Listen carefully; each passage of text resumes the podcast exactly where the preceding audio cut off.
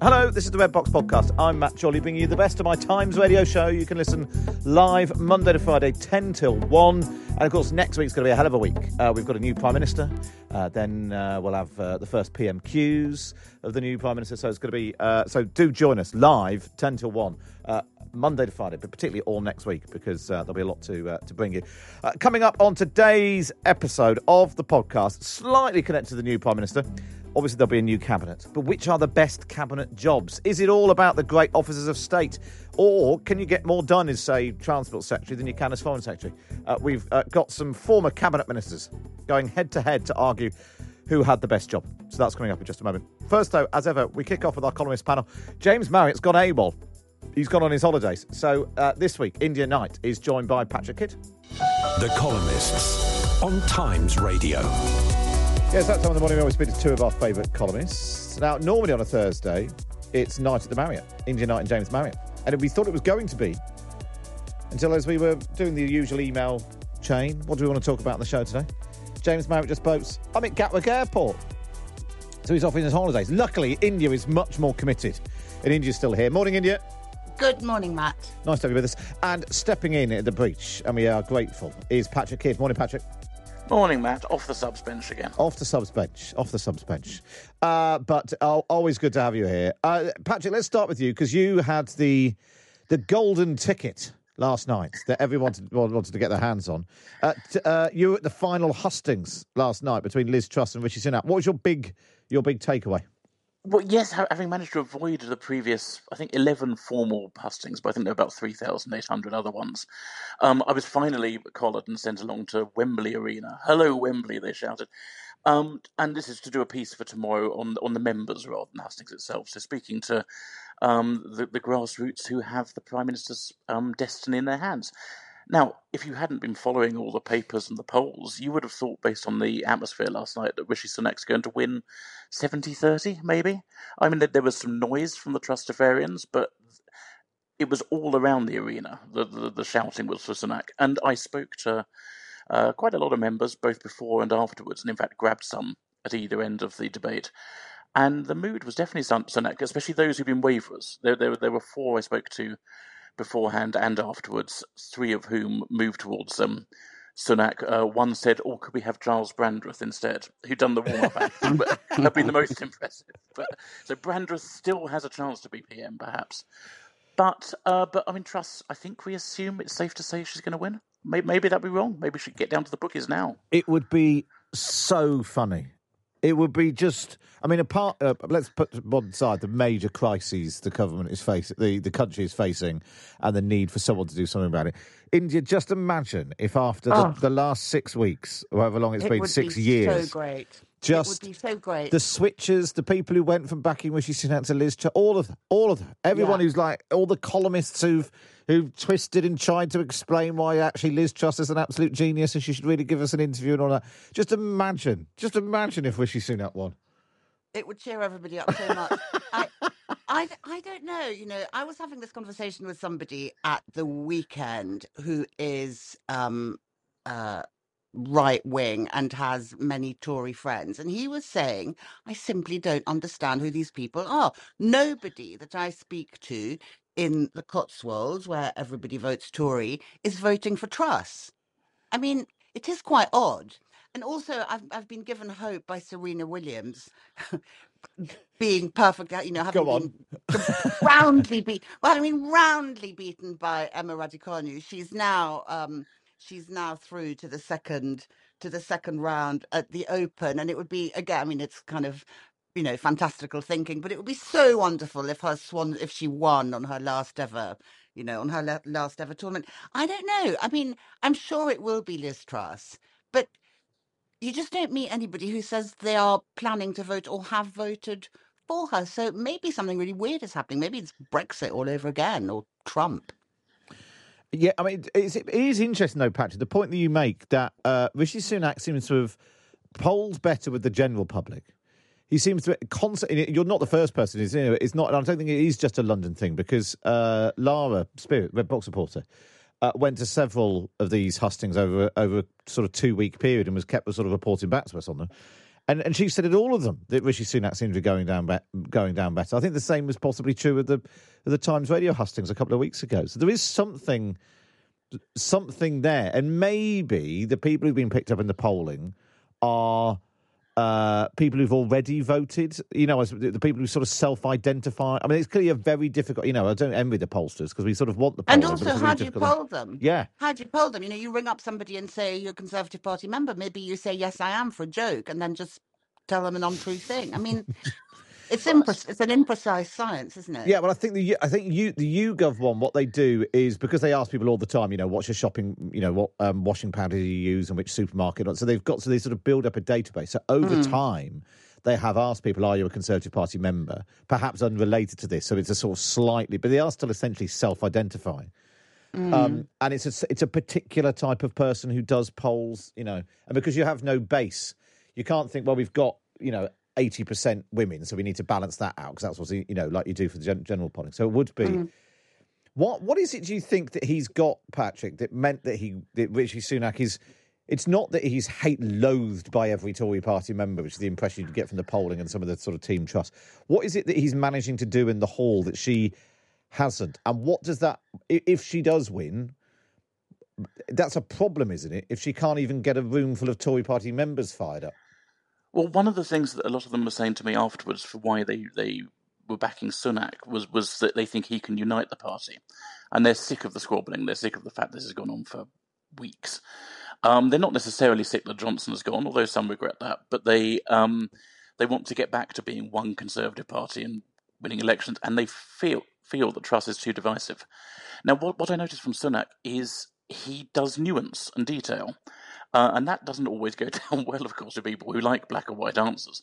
But you know, he was asked about whether there would be rationing on, energy, and and and Truss immediately said no, never. And he said, well, we have to look at the situation, and if things are really bad, that is something we need to consider. Now, maybe that doesn't go down well with the sort of people who want to be told yes or no and be spoon fed all, all their thoughts. But actually, in the hall, they seem to like his nuance. Um, and so maybe they just thought he was being honest with them. Um, but I mean, it, you, you said it, it's, it's not just happening in London, and, and that's fine. But last night it was noticeably a much younger audience than I, Yeah. I expected. Uh, there's about 2,000 there. I mean, I, I should have asked around to see whether the Brandreth momentum was real. so I only had one. Who, I think maybe if you had polled, they'd all want Brandreth to be prime minister. Um, but it was it was just interesting. You you can only go on sort of gauge because there was no formal vote taken there. It's just the noise seemed louder for Sunak. Yeah, yeah, yeah. And as I said afterwards, having spoken to those who'd been wavering beforehand and then taken their numbers and caught up with them, they were all more convinced by Sunak after two hours of, of discussion. It's interesting. Well, we'll, we'll wait and see. We'll find out twelve thirty on Monday. We'll bring that live on uh, live on Times Radio. And if, if honestly, if Rishi Sunak does win, I'll, I think I'll still be laughing by the time I'm back on air at ten on Tuesday. anyway, let's move on. Let, let's talk about families now because I'm really interested by this story. It's on the front of the Times. Decline of traditional UK family revealed. It's a study by uh, Rachel de Souza, the uh, the Children's Commissioner for England. Nearly half of British children now grow up outside the traditional two parent household. Uh, it's found that a quarter of families are headed by a lone parent, compared by the EU, average of, of one eighth. Forty-four percent of those born in 2000 were spent some of their childhood at the age of 17 outside of traditional nuclear family. And I spoke to Rachel de Souza earlier on, and my my big question was like, well, why does this, any of this matter? Let's uh, take a listen to what she had to say.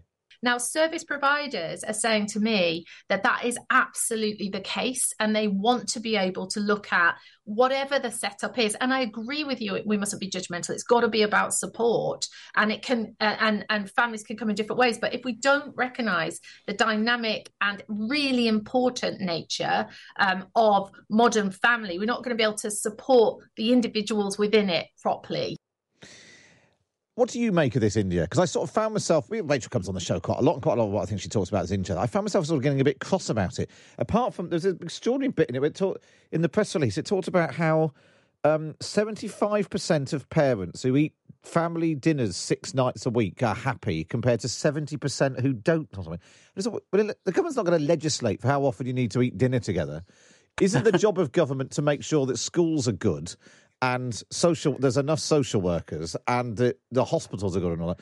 What if it, unless you're going to go down a very old school sort of Tory position of you know the two parent family married is a good thing and therefore incentivize it? What's the point?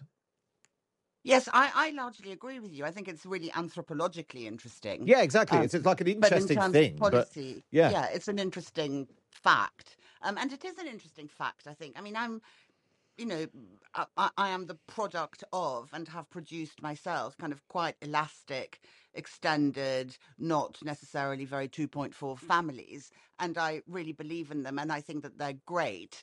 Um, but I also think marriage is great. I also think the nuclear model needs, you know, a pat on the head and a gold star. And I sort of slightly wonder in the debate that's being had this morning, at least on the airwaves, whether whether we're not kind of being quite quick to think, ah, that's old fashioned and that's over, and you make whatever family is available to you. You work with what you have and you you make it work. I mean, that's maybe slightly wishful thinking. I mean, children do tend t- to like having a mummy and a daddy under the same same roof, which isn't always possible for all sorts of reasons. I mean, I've been a single parent myself, and you know, it's really it's hard work. So I don't think we should I don't think we should say it's all fine, it's all equivalent, because I don't think it is. But in terms of, as I say, it's it's anthropology. It's interesting, but but but you can't possibly, you know, demand that more families sit down and have, you know, conversations in Latin over supper every night. I mean, I suppose there was a wearing a pinafore. There was a sort of point, eh, Patrick, when you when it comes to the way that you know state benefits and the tax system works, and you know shared parental leave and all of that. Maybe maybe that all all helps a bit towards that. But rather than saying this is the best sort of family, that actually what we should be maybe concentrating on is just you know supporting people who are raising children. Mm. Yeah, I think for data analysis purposes, it's very interesting. And I wondered if this is coming off the results of the census that we did last year. I don't know how long it takes them to churn through sort of how Britain is comprised, but you do need to lay on enough homes, for instance. If if if there were more um, divorced couples with children spending time with each parent, you therefore need two homes, not one home, and you need to provide those. You need um, you know the schools and, and, and infrastructure and stuff like that. But I, I agree with you, you and India that it's it, it, it's an interesting data analysis. Um, but I saw a tweet from Ruth Davidson earlier, slightly defensive about this um, idea of a normal family, a traditional family, because she has uh, a lesbian partner. Are, they married or the civil partners? Um, but they have a child together. And she said that our son is being brought up the best way we can bring him up, and he seems very happy by it. And no one should label us as untraditional. Uh, and it's hard not to agree with that, of course. Yeah, and I think that's that's that's the thing is that the sort of the, the knee jerk. Well, we must do something. And I, I mean, actually, I think that maybe maybe the answer with things like uh, it's better, as India was saying, to have two parents than one, who you know whatever formation they have. And I remember this is like years and years and years, ago now.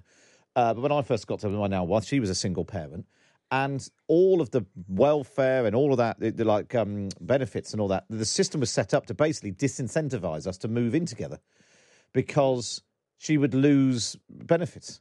And uh, and then you get into a situation where, well, if you think it's better that there are two people in a in a in a household, and actually we were in a position that I was earning enough money, and it sort of you know it didn't matter, it didn't put us off. But if if you're in a situation where, well, I don't want to, I can't be settling down with this new partner because I'll be financially worse off. That's probably the system not not working properly, rather than um, you know, dictating how many times a week you should eat. I mean, Yeah. I, I think as a family, we, we get on quite well. The idea if we ate dinner together six nights a week, we would, we would have nothing to talk about. It's quite a lot, isn't it? Six times a week. Yeah, one designated night off from your children. Oof. Yeah. Uh, talking of the children, I tell you, let's move on. Uh, James isn't here, but I feel like he's the sort of the child of the, of the family. Um, James written a column today, sort of in defence of fantasy, because of this awful sounding uh, new um, uh, The Lord of the Rings thing, thing. The Rings of Power. Amazon's pre it's a prequel to The Lord of the Rings. Yes, and there's the, there's the prequel to Game of Thrones. Game of um, Thrones, exactly, and then there's there's obviously the, all the, the Marvel and the DC comics and all that. And I'm I'm, I'm disappointed James isn't here because like last week couldn't understand a word of his column. This week I completely got it and totally disagreed with it. I was looking forward to telling him so to his face. Uh, I mean, uh, my views on this are well known. I don't like anything which involves wizards, people with hairy feet, uh, aliens, um, any of that nonsense. And, and the idea of watching a billion pound prequel adaptation of how the wizards got their hairy feet. I mean, I just can't be doing it. Patrick, where do you stand on this? I, I think in in my youth I was quite nerdy and I played Dungeons and Dragons and stuff like that. But then I sort of grew up. Um, I, I, I watched the first three Lord of the Rings films, and although they're very long, I quite enjoyed them. But I really went off the idea that The Hobbit, a book that is only 270 pages, needed to have three films dedicated to it. Um, so, so, and then, then I read a piece last week in the Times that this, this Lord of the Rings prequel, because of contractual discussions with the Tolkien family, can only be based on the end notes to the Lord of the Rings, and yet it's a they've already got two series out of it, two two series based on footnotes. Interesting. Um, it's not appealing. I mean, it will look fabulous, um, but the trouble is, I think I'll be I'll be watching it, and after ten minutes, I'll think, "Oh, is the West Wing on again?" or something like that. Yeah. So it's better than reality fantasy. India, uh, are we, are we going to end up uh, settling on another cosy consensus where we all agree that James is wrong in his absence? Um, it, it it would be nice to do that. I had a weird kind of aberration, having always kind of despised fantasy.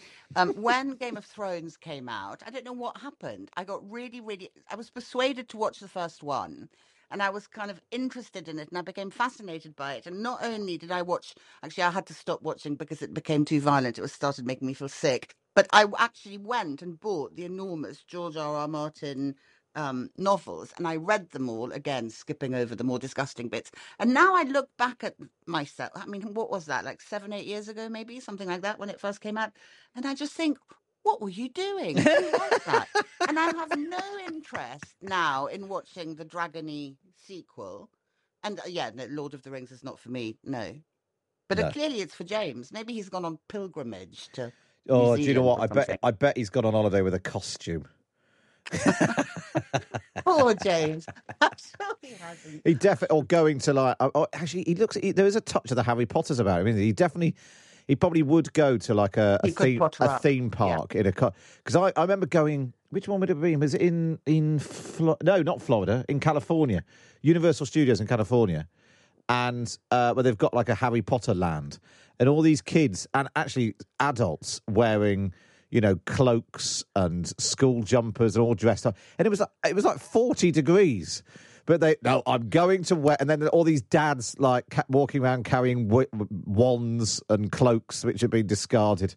Um, I mean, it's fine for children. That's basically my view. I, I, I was still going to add in on this. Yeah, that- go on. that- I mean, generally, the plot of these things is our hero has to go on a long and exhausting journey and is beset by these terrible trials, and there's weird dressed people all around him, and you're never totally certain if you get there. I would have thought Gatwick Airport is the ideal place for James to find. Quest. Yeah, actually, it's not clear that James uh, was actually going anywhere. Maybe he's just researching the the the, hu- the way humans behave in airports for, for next week's column. Anyway, we we, we, we wait with bated breath. Uh, right, let's. Uh, lovely to speak to both. Patrick Kidd in India Knight, then. Of course, you can read them in the Times and the Sunday Times every week. Just get yourself a subscription. Go to thetimes.co.uk forward slash Times Red Box. Up next, who's got the best job? Many of us have those stubborn pounds that seem impossible to lose, no matter how good we eat or how hard we work out. My solution is PlushCare. PlushCare is a leading telehealth provider with doctors who are there for you day and night to partner with you in your weight loss journey. They can prescribe FDA-approved weight loss medications like Wegovy and Zepbound for those who qualify. Plus, they accept most insurance plans. To get started, visit plushcare.com slash weight loss. That's plushcare.com slash weight loss.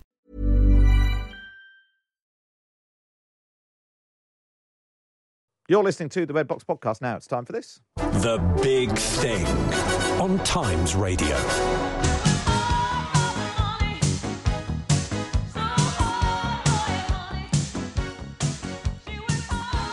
So, who works hardest in the cabinet? What is the big job? What's the best job? Now, there's the four great officers of state. Obviously, there's Prime Minister. Alongside that, Chancellor of the Exchequer, Home Secretary, and Foreign Secretary. But are they really the most important jobs? Do we need to rethink them? It was a conver- something that came up in conversation last week when I was talking to Rachel Wolf, who'd worked for Boris Johnson, and Polly Mackenzie, worked for the Lib Dems in Number 10. And we were talking about Michael Gove's success in different cabinet jobs. in departments that actually most people don't like desperately want. It's not like everybody gets into politics because they're really desperate to go and be justice secretary, but he was able to use them to deliver things that mattered. Is it just that point you make? The fact that he has, he's never held a big job. I think we exaggerate these big jobs. I don't like the big jobs are partly a legacy. I think that he is able to achieve vastly more than most foreign secretaries can, personally. But But yeah, no, he hasn't. He's never had one of the four. But I think what's really remarkable is the ability Rachel mentions to go into a department that some might think is like the bottom of the ladder, certainly like last in the order of succession when you're like walking into important rooms to see the Queen or whatever, and just go, hey, this is interesting. So that was Rachel Wolf and Polly Mackenzie speaking to me on the show last week, which just got me thinking. The Prime Minister, new Prime Minister, we announced on Monday, twelve thirty, live uh, here on uh, My Times Radio Show. And then they'll quickly start putting together a new cabinet, a reshuffle. And we'll have all the focus on the big jobs who gets foreign, home, and chancellor. But should we focus on some of the other jobs as well? Well, one person who's long waged a campaign that we should rethink what are the most important jobs is Jill Rutter, former civil, uh, senior civil servant, uh, now at the uh, think tank UK and Changing Europe and uh, the Institute for Government. And Jill joins me now. Morning, Jill. Good morning, Matt. Now, we've talked about this before a couple of times, partly when you came on the quiz and you tried to argue that the, whatever it was that you got to on the quiz was. I got uh, to Transport Secretary. Which you tried to argue was definitely the, the, greatest. The greatest. And I think greatest. Transport Secretary is a really important job. And this has been a long running thing for you, isn't it? You think that we focus on the wrong big jobs. So tell me, tell me why you think we get it wrong.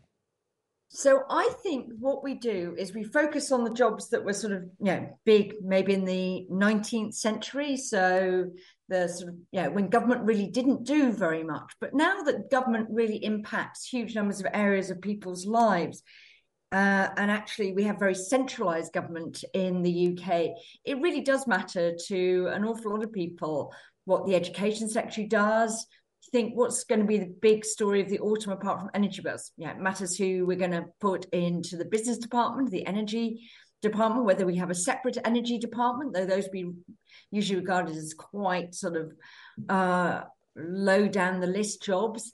And then we uh, be very interested. Do we have a transport secretary to sort out the railways finally? Um, do something on the transition to electric cars. Health secretary, we've got massive waiting lists in the NHS. Um, can barely remember that Steve Barclay is health secretary at the moment, but I think the health secretary matters. But the real risk is, you know, we would say somebody is being demoted from chancellor or home secretary to health secretary, and actually, you know, they're probably going to have more impact on most people's lives than they do in those big jobs. It's a bit different now. We've got an economic and chancellors probably don't matter hugely when the economy is ticking along quite well but we know it's not. So the chancellor does matter at the moment.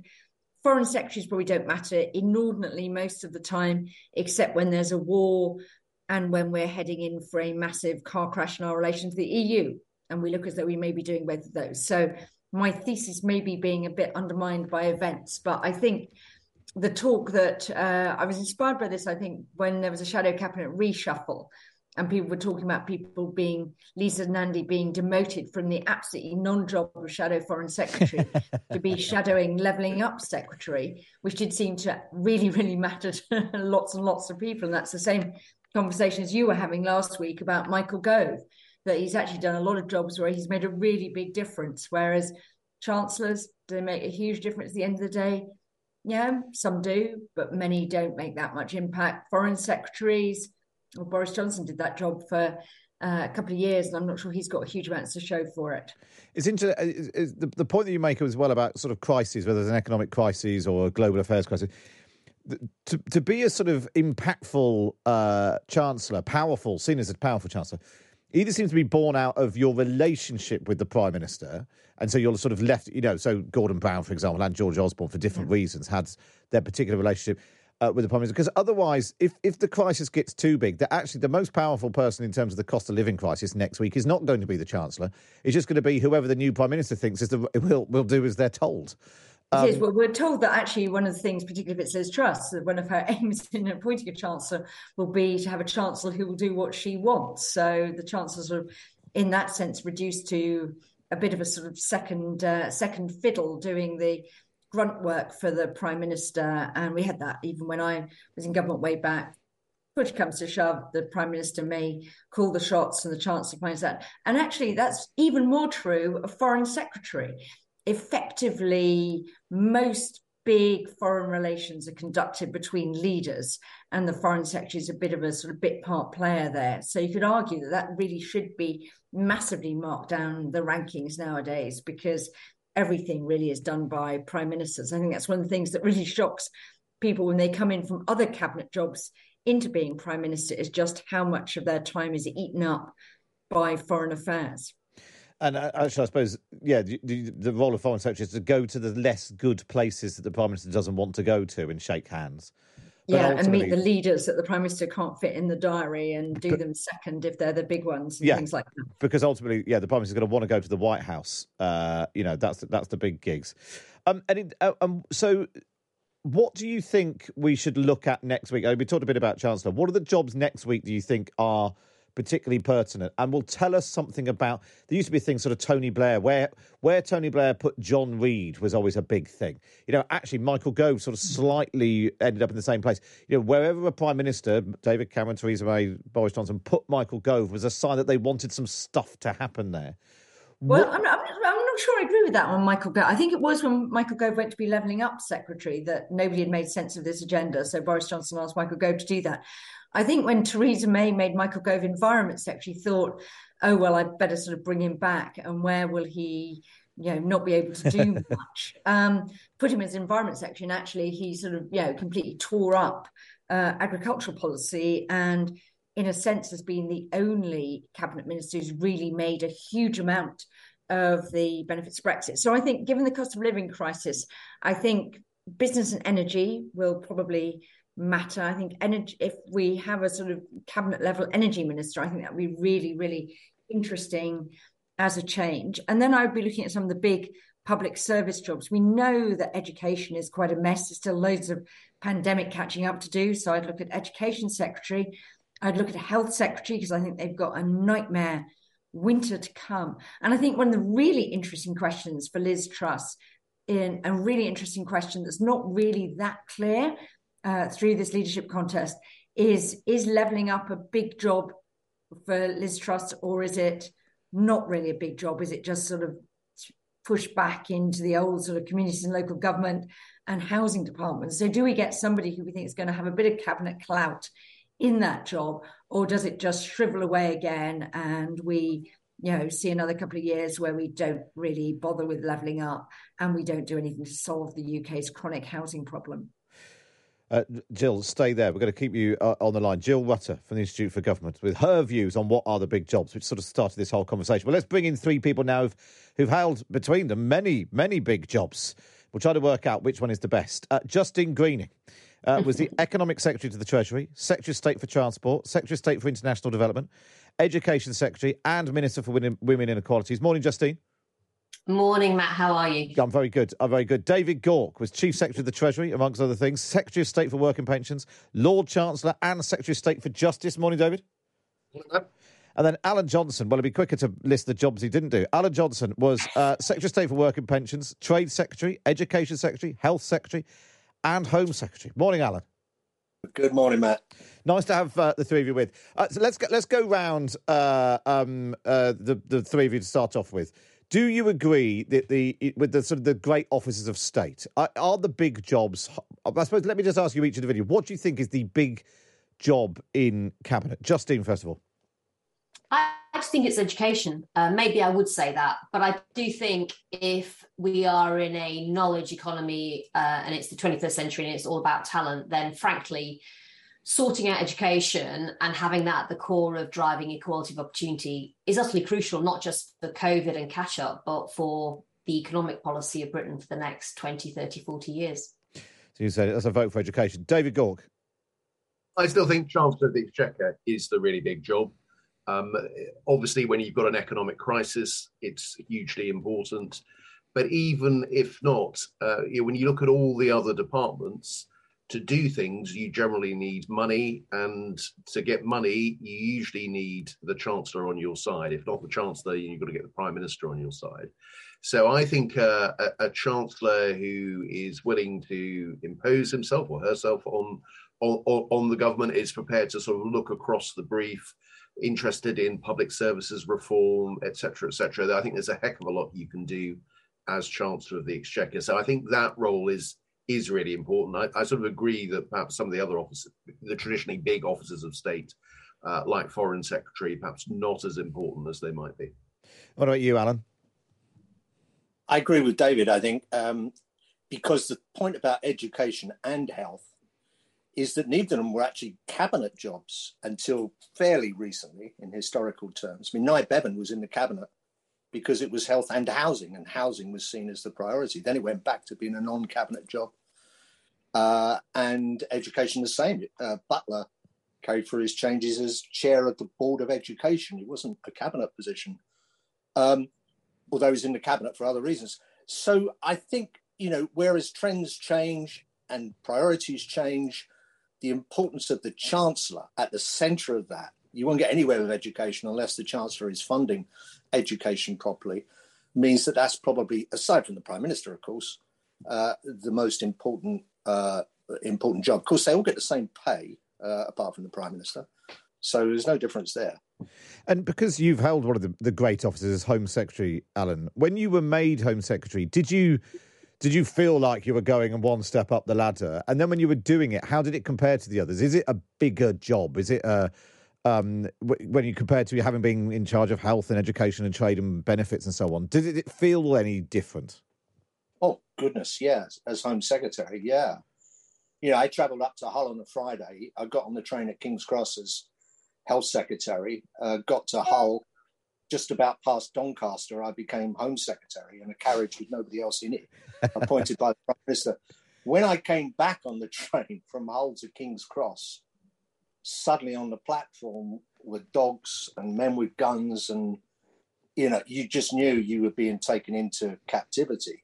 In that in that sense it was completely different.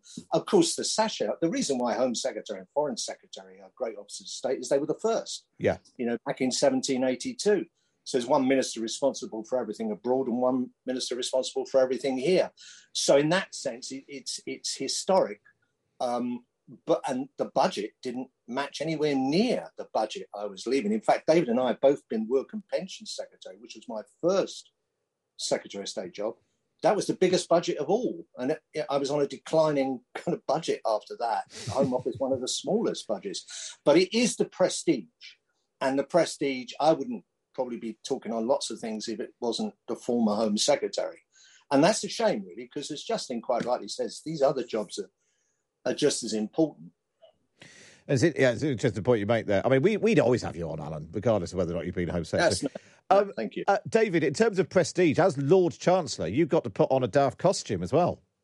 Oh yeah, that, that's that, that that's great on prestige. Um, so it's almost one of the first things you do is you go to Ede and Ravenscroft in uh, in, in Chancery Lane, and uh, they get out all the all the kit and they sort of measure you up for your for your costume and and and you even have sort of comments. Well, you know, so which sort of size are you? Are you a sort of Jack Straw? Well, you're, you're tall as Chris Grayling, and perhaps you're a little slimmer than Ken Clarke. Um, I think I ended up with Jack Straw's cast-offs actually, but, um, but there you go. But, yeah, it, it's a, it's an interesting one because the, the, the um, I mean it's a fascinating department, Secretary of State for Justice and Lord, Lord Chancellor, and you've got two things, but you're never quite sure where you, where you. When I was appointed, I went from DWP, uh, and it was very much presented as a promotion, and, and you know it was a great honour to become Lord Chancellor and, and so on. But I know I, I, sort of spoke to my mother that evening. She says, "Well, I wasn't sure whether it was a promotion or not." And then I looked at the the cabinet picture and saw that uh, you know your predecessor as, as Lord Chancellor was on the front row, whereas previously you'd been on the middle row. So I knew it was a promotion. Uh, so that was the key thing. And Justine, you uh, on the on the subject of what is and isn't a promotion. When you were education secretary, you famously had a bit of a standoff with Theresa May in Downing Street because she was trying to move you, and you felt that that was a demotion. You wanted to stay at stay at education. It was it was more that I wanted to stay working on social mobility, and we launched our social mobility education strategy, and I thought I should be able to get on with that. So my view was if I can't stay education, then I'll keep on working on social mobility, which I have done. I'll just do it in a different way. In a different way outside. Um, outside so I left government, and and and, and also, um, how many cabinet roles do you need before you feel like you've done pretty well? Um, you know, I, I, had done three departments. You know, foreign affairs and DFID, which, which incidentally, going back to the discussion about foreign secretary, I always used to say that development secretary was like foreign secretary with the dull bits taken out and you got to do the interesting stuff. I totally agree that anything interesting in foreign affairs, the PM will always do. So I've done international, I've done two domestic briefs, I've been in Treasury and a, a financial department. So no, I, I I went off to do what I'm doing today, which is focus on social mobility and levelling up. Um, Alan, we need to mention your new book because it sort of all ties. Your your your latest book is about a government minister who goes missing. There's a police investigation. It's called, it's called literally one of our ministers is missing. But you chose a foreign office minister. Why? Why is that? Is that because you think that foreign office ministers are so disposable that the the, the rest of the government wouldn't notice necessarily? The, the, it wouldn't collapse if a minister in the Lords nice went missing. It's nice of you to mention that, Matt. I, I wrote it in. Uh, well, it's set in 2017. If it was contemporary, the title would be "All of Our Ministers Are Missing." uh, but um, yeah, I, it, Lord Bellingham, who's my minister, is actually 2017. It was the election. The background of this, it's not a political book, but the background is there's a general election. Uh, and the foreign secretary, I don't, I don't, name him, is, is Boris Johnson, of course. But uh, but if you put a peer of the realm in there as a minister, you can do a lot more with him or her because they don't have a constituency link. So you know, getting going on holiday to Crete uh, you know, is is more realistic. Uh, mind you, Boris Johnson has been on that many holidays. He's probably the prime minister. Don't know whether he's been to Crete, um, but you can do more with it. So the fact I put him in the Foreign Office was because I wanted him to travel a bit. You wanted to be out and about, yeah, to have a, and they do a lot of that, yeah. Well, it yeah. sounds like a great, sounds like a great. Finally, just want to come to all of you. What was the worst job you did in government? What's the job that if the if the, the the, the the prime minister sort of gives you if somebody gets a call from the new prime minister next week and offers them a job, yeah, don't don't don't do that one. What's the worst? What's the worst job to get uh, based on uh, your experience, David? I'll start with you. Genuinely, I loved all the jobs I did. Yeah, so I, I did what four different uh, roles, uh, and you know, one outside cabinet and, and, and three inside. They were all terrific experiences, a huge privilege. God, Justine, you must have you must have done something that you, you would recommend to someone. No, I'm going to back up David. I mean, these are amazing roles to get chance to do, and you just have to run towards all of them. Probably slightly famously, I wasn't too keen on going into into international development when David Cameron wanted to move me out of transport, and I was completely wrong about it. It was the most incredible role that really changed me as a person. I hope for the better. Um, so now I think even the ones that you may have some misgivings about doing initially end up being brilliant, and you get chance to work with what is so often a fantastic civil service that's behind you. Yeah, in fact, we're going to hear from the civil service in just a minute. Alan Johnson, stinky jobs in the lesson, cabinet. A lesson for some of my colleagues. No, all the cabinet positions were great.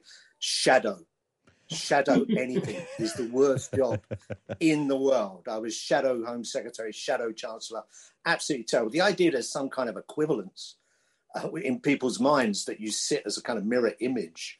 I mean, it is just debilitating getting up every day and not being able to do anything. The fun in government, and Michael Gove was very good at this, by the way, was getting to do things. And you can only do that when you've got power.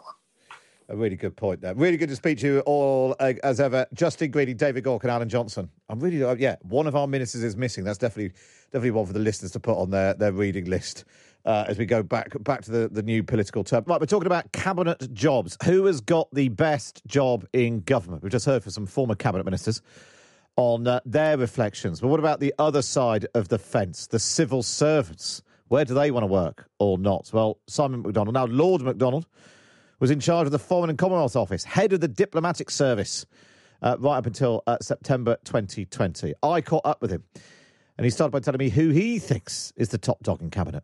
I have a traditional view because, as you say, I was from the Foreign Office. So the great offices of state were the Treasury, the Foreign Office, the Home Office, the three oldest departments. In recent times, the Defense Department seems to have been added to that list. Uh, they are not necessarily uh, the departments with the biggest budgets. They're not necessarily the departments where the holder can make the biggest difference, but they are the most prestigious departments. They tend to attract the biggest hitters and the most ambitious. And also, looking through history, uh, a high percentage of people from these great offices end up as prime minister. So it's clearly a, a, sort of stepping stone. Is it also? I mean, is it partly because, particularly the Foreign Office, it's a lovely building. You know, it, you're not in some modern glass thing halfway across, across Westminster. Those, those, particularly Foreign Office and Treasury, got love. You know, the, the, the, they are great offices. It's true. Lord Palmerston built the Foreign Office to impress foreigners, and it certainly does that. It also impresses British politicians. Uh, so at the end of the 19th century, Lord Salisbury, who combined the jobs of Prime Minister and Foreign Secretary, chose to work out of the Foreign Office because it was the more splendid building. And what about when you sort of look around other other departments? What's your sort of pecking order? Once you get below the Foreign, Home, Treasury, then maybe Defence where, where do you put the others? Because actually, the others, a lot of them, they feel newer because the you know different departments have come and gone, different names and so on. What what do you see as the the sort of the next, and particularly from a, some of an official, if they were sort of weighing up, oh, do I become permanent secretary here or there? What what are the, the sort of the next tier of departments? I divide the rest into three. Uh, so at the top, you have very important jobs with very big budgets where the Secretary of State can make a difference if given time. So, transport and health uh, would be in that category, maybe also work and pensions. Uh, and then you have uh, a group of uh, ministries which are frankly historical hangovers, where the ministers have uh, less to do. Uh, still in that category is Northern Ireland Secretary, although right now, because there's no executive in Northern Ireland, that job has come up again. But Scotland and Wales both still have representation at the cabinet separately, even though they have assemblies, parliaments, and their own executive in Edinburgh and Cardiff. And then last are advisor type cabinet ministers. Uh, some of those have historic titles like Chancellor of the Duchy of Lancaster, but also the Chief Whip and the party chairman tend to be in that third sort of advisor category. And where do civil servants like to work, aside from the, the grand the grand offices of the of the Foreign Office? Where has a sort of a good reputation? You know, the Department for Digital Culture, Media and Sport was a long time seen as a sort of ministry for fun. You know, the Home Office, you know, is uh, uh was supposedly where careers went to die because you know things always go wrong at the Home Office. What from a sort of civil service perspective, what's the what, what's seen as the sort of officials' favourite? In my experience, the, the biggest factor is the boss. So if you have a really good boss who listens, who's prepared to engage in debate, uh, whose opinion you can shift, you have a professionally more rewarding time no matter the ministry you sit in. We await the uh, arrival of the, the new Prime Minister next week. There'll clearly be some sort of reshuffling, people have different jobs when they start moving about, changing names, merging departments, separating them, you know, the Foreign Office has changed, has now got international development in it. What's the civil service response to that if, if there is a sort of bigger shake up of the machinery of government? Now retired, I will say that one thing that characterizes changes of machinery of government is lack of preparation. So you are right, they tend to happen at reshuffles. And because reshuffles are done frankly, at the last minute, the consequences of the change of the machine are not always thought through. So sometimes uh, there has to be a quick uh, reassessment shortly after a new department is launched because it doesn't actually fit together or the title turns out to be a bit insulting. And, um, and so there is a sort of repent at leisure my plea to the new prime minister would be to take her, perhaps, time uh, before making any machinery of government changes. Think it through think it through. Uh, the message from Lord McDonald, Simon McDonald, uh, former head of the Foreign and Commonwealth Office. Uh, let's go back to Jill Rutter again, as uh, she was the one who sort of instigated all this. Uh, Jill, you, uh, if you um, had a call next week from the new Prime Minister and said you can have any job at all in government, which one would you go for? Really interesting. I will take the answer from your quiz and say transport secretary. Still transport secretary. I was just Still thinking actually. Secretary. I was just thinking because actually with some of the at least with transport you can have quite a big impact, can't you? Like Liz Truss is sort of mulling the idea of abolishing speed limits. You could at least make that happen quite quickly. So many other jobs.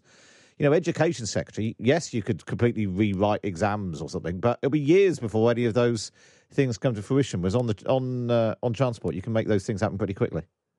Yeah, no, I mean there's sort of interesting areas where you can have quick results. One of the problems, of course, and I think that was shown by your conversation with all those ministers, is ministers do move around too much, and that limits the ability of any of them to have a really big impact. Uh, so we're about to see that again because we imagine there'll be a really quite a big reshuffle, and we've got an awful lot of ministers who are going to be sort of future pointless answers because they've only been in post for a couple of months, and no one will probably remember anything from their 10 years uh, in the cabinet.